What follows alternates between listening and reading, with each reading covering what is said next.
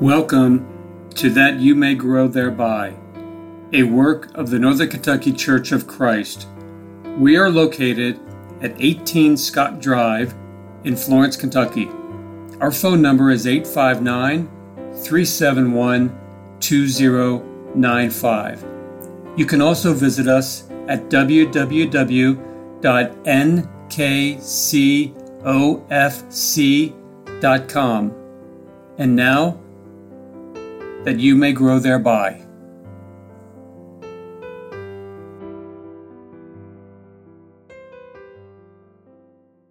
Today we are continuing our series on the family, and I've entitled this episode Do Not Sin Against a Child.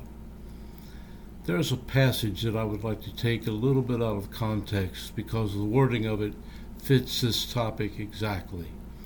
It is found in Genesis chapter 42, verse 22, and it is in a statement Reuben made to his brothers concerning their ungodly treatment of their younger brother Joseph. He said, Spake I not unto you, saying, Do not sin against a child, and you would not hear? Therefore, behold, also his blood is required.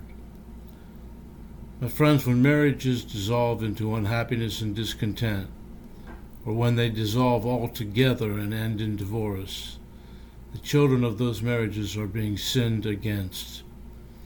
A child should not be deprived of the constant presence of a mother or father. The child has the God given right to both. A child should never have to listen to his mother or father fight. Children should never have to hear one parent try to convince them to choose over the other. A child should not have to undergo emotional problems because he or she somehow feels responsible for the ungodly behavior of his parents. A child should never have to be used as a pawn in a power struggle between two parents I remember standing in a courtroom hallway and watching and listening as two divorce lawyers representing two Christians negotiated over the children. They were actually bargaining with one another as the parents sought to win the battle, and the children were the bounty. A child should never have to be deprived of one set of grandparents either. There are times when a divorce is scriptural but even then it is brought about because of sin, and it is always the children who suffer. Even within a family that stays together, there are ways that the children can be sinned against. In our modern society, it is often the case that both the mother and the father work outside of the home. There are circumstances where this arrangement is necessary, simply to provide for the necessities of life such things as food, clothing, shelter, and so on. But there are many other situations where the primary purpose is not to provide the necessities, but to provide the luxuries. Therefore, children often have the best toys money can buy, and pretty much all of them. They have the nicest clothes and money in their pockets, late model cars to drive, and everything else of a material nature they desire. But what they don't have is their parents at home to talk to, to go to when things are difficult. It certainly seems that money breeds a desire for more. Let me give you a common scenario that is often played out. There will be a married couple, both of them working and spending everything they make. Children come, but they are too far in debt to allow the mother to stop working outside of the home so the children go into daycare. Daycare costs a lot of money, so every bit of extra they might have had now goes to paying for that.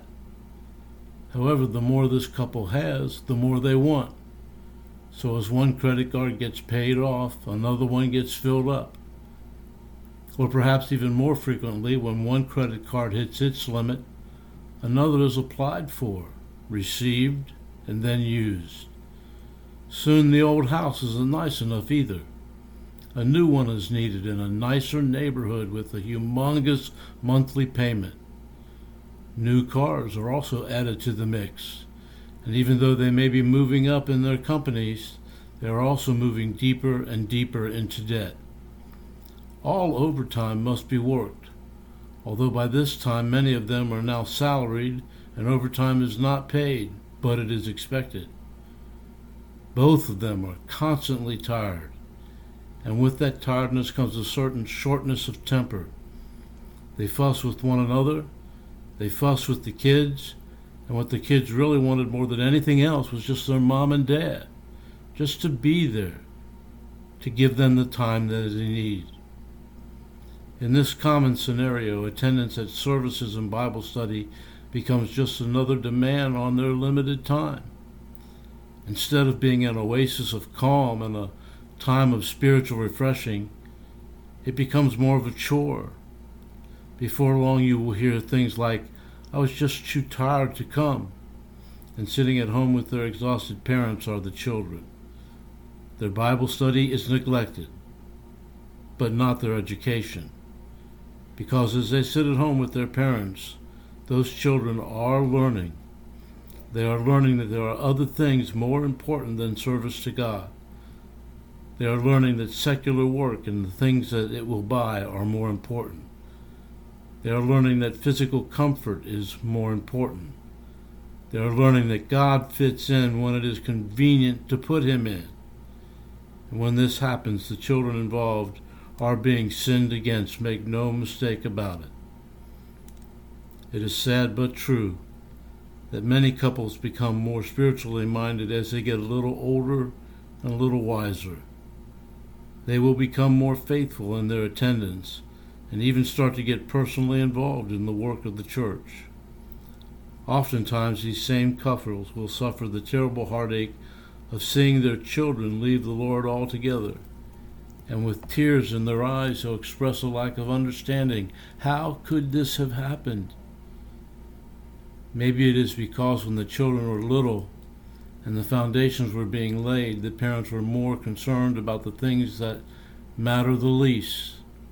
The truth of Proverbs 22 and verse 6 is seen every single day. Train up a child in the way he should go, and when he is old, he will not depart from it. We'll finish up this series tomorrow.